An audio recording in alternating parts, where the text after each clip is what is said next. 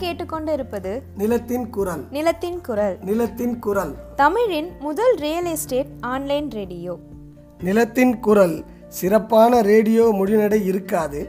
நிலத்தின் குரல் கார்ப்பரேட் வார்த்தைகள் இருக்காது. நிலத்தின் குரல் அலங்கார வார்த்தைகள் இருக்காது. ஒரு வார்த்தையில் சொல்ல வேண்டும் என்றால் நிலத்தின் குரல் பர்ஃபெக்ட்லி இம்பர்ஃபெக்ட் நிலச்சிக்கல்களில் அவதிப்படுவோரை மீட்டெடுக்கும் தோழர் வெற்றிகரமான ரியல் எஸ்டேட் முதலீட்டாளர்களுக்கு வழிகாட்டி. பதினாறு ஆண்டுகால ரியல் எஸ்டேட் ஏஜெண்ட் தமிழகம் முழுவதும் சுற்றி வந்து கொண்டிருக்கும் களப்பணியாளர். அனைத்து பிரிவினருக்கும் நிலங்களின் பயன்கள் போய் சேர வேண்டும் என்ற பரஞ்சோதி பாண்டியனின் லட்சிய பயணத்தில் உறுதுணையாக இருக்கும் நான் அதிர்ஷ்டலக்ஷ்மி. வணக்கம். இன்னைக்கு நம்ம தெரிஞ்சுக்க போகிற விஷயம் என்னென்னா முத்திரைத்தாள் குறித்து தெரிந்து கொள்ள வேண்டிய முப்பது விஷயங்கள். சரி அந்த முப்பது விஷயங்கள் என்னன்னு தெரிஞ்சுக்கலாம். முத்திரைத்தாள்கள் என்பது சொத்துக்கள் பரிமாற்றங்கள் நடக்கும் பொழுது அரசுக்கு கட்ட வேண்டிய வரியை முத்திரைத்தாளாக நாம் வாங்கி அதில் விற்பனை தானம் செட்டில்மெண்ட் போன்ற பத்திரங்களை அந்த நாளில் எழுதி கையொப்பமிட்டு பதிவு அலுவலகத்தில் பதிவு செய்ய கொடுக்கிறோம். இந்திய முத்திரைத்தாள்கள் சட்டம் ஆயிரத்தி எண்ணூற்றி தொண்ணூற்றி ஒன்பது முத்திரைத்தாள்கள் மற்றும் அதன் நடவடிக்கைகளை கட்டுப்படுத்துகிறது. முத்திரைத்தாள்கள் அண்டு முத்திரை ஸ்டாம்புகள் மூலமாக அரசு தங்களுடைய வரியை வசூலிக்கின்றன. அடுத்து தெளிவாக தெரிந்து கொள்ள வேண்டிய விஷயம். அஞ்சல் துறை ஸ்டாம்புகளை முத்திரைத்தாள் ஸ்டாம்போடு எக்காரணம் கொண்டும் குழப்பிக்கொள்ளக்கூடாது முத்திரைத்தாள் அண்ட் ஸ்டாம்புகள் இந்தியாவில் நாசிக் மற்றும் ஹைதராபாத்தில் மட்டும் அச்சிட்டு இந்தியா முழுவதும் சப்ளை அணுகப்படுகிறது. தமிழகத்தில் இவை கருவூலம் சார் கருவூலம் வழியாக முத்திரைத்தாள்கள் விற்பனையாளர்கள் அதாவது ஸ்டாம்ப் வெண்டார்ஸ் மூலமாக பொதுமக்கள் கையில் தவழ்கிறது. முத்திரைத்தாள் ஏ ஃபோர் சைஸ் அகலமும் ஃபுல் ஷேப் பேப்பருக்கு கொஞ்சம் குறைவான உயரத்தில் மூனில் ஒரு பங்கில் இந்திய அரசு முத்திரை அச்சிடப்பட்டிருக்கும். இரண்டு பங்கு நாம் நம்முடைய கிரை விவரங்களை எழுதுவதற்காக வைத்திருப்பர். முத்திரைத்தாள்கள் ஜுடிஷியல் அண்ட் நான் ஜுடிஷியல் என்று இரண்டு வகைப்படும். ஜுடிஷியல் முத்திரைத்தாள்கள் நீதித்துறைக்கு உள்ளே நீதிமன்ற வழக்குகளுக்கு பயன்படுபவை. நான் ஜுடிஷியல் முத்திரைத்தாள்கள் என்பது நீதிமன்றத்துக்கு வெளியே நீதிமன்ற கட்டணம் தவிர்த்து பத்திரப்பதிவு அலுவலகம் இன்சூரன்ஸ் அக்ரிமெண்ட் போன்றவைகளுக்கு பயன்படுபவை. Court free stamp revenue stamp notarial stamp special adhesive stamp foreign bill stamp brokers note insurance policy stamp share transfer stamp போன்ற முத்திரை வில்லைகள் ஆவண உருவாக்கம் மற்றும் பரிமாற்றங்கள் ஒப்பந்தங்களுக்கு பயன்படுகின்றன. முத்திரைத்தாள் சொத்து கைமாறுவதற்கு ஷேர்களுக்கு வியாபார பார்ட்னர்ஷிப் பத்திரங்களுக்கு பில் ஆஃப் எக்ஸ்சேஞ்ச் வாடகை ப்ராமிசரி நோட் போன்ற அசையும் மற்றும் அசையா சொத்துக்களுக்கு பயன்படுத்தப்படுகின்றன. மேலும் பார்ட்னர்ஷிப் ஒப்பந்தம் தானபத்திரம் குத்தகை வாடகை முதலீடு அதிகப்படுத்துதல் அக்ரிமெண்ட் ஆஃப் பேங்க் கேரண்டி வீட்டுக்கடன் கடன் ஒப்பந்தம் அடமானம் போன்றவற்றிற்கும் முத்திரைத்தாள்கள் பயன்படுத்தப்படுகின்றன.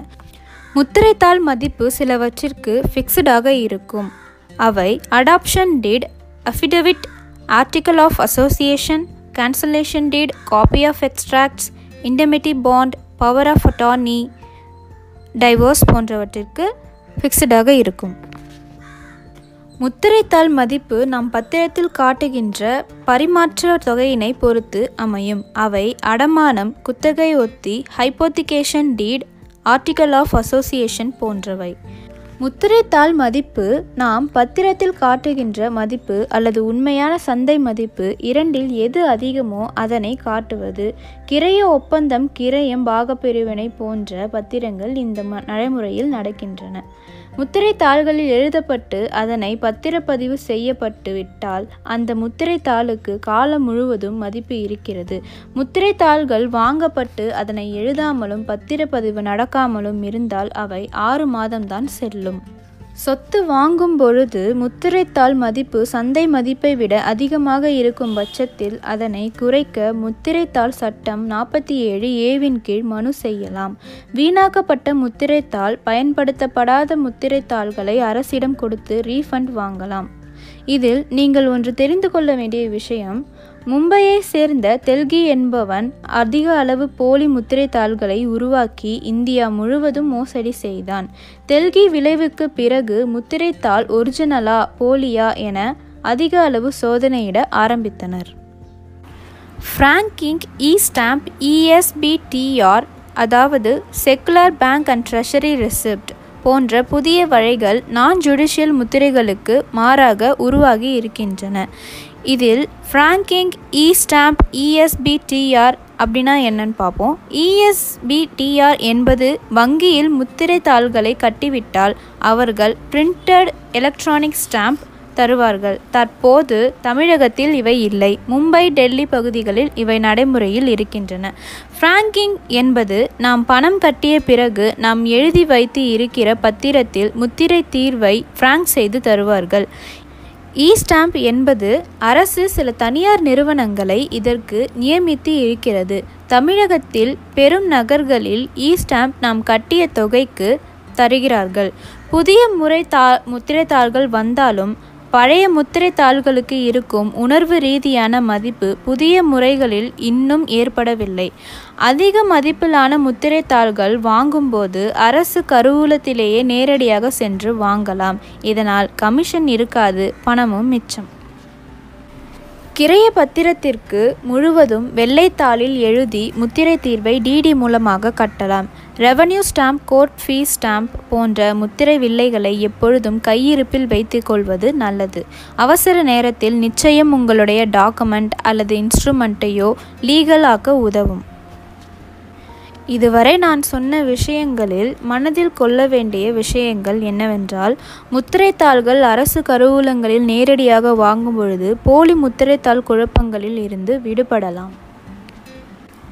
இதுவரை நான் கூறிய முத்திரைத்தாள்கள் குறித்து தெரிந்து கொள்ள வேண்டிய விஷயங்கள் அனைத்தும் தங்களுக்கு பயனுள்ளதாக இருக்கும் என்று நம்புகிறேன். நன்றி.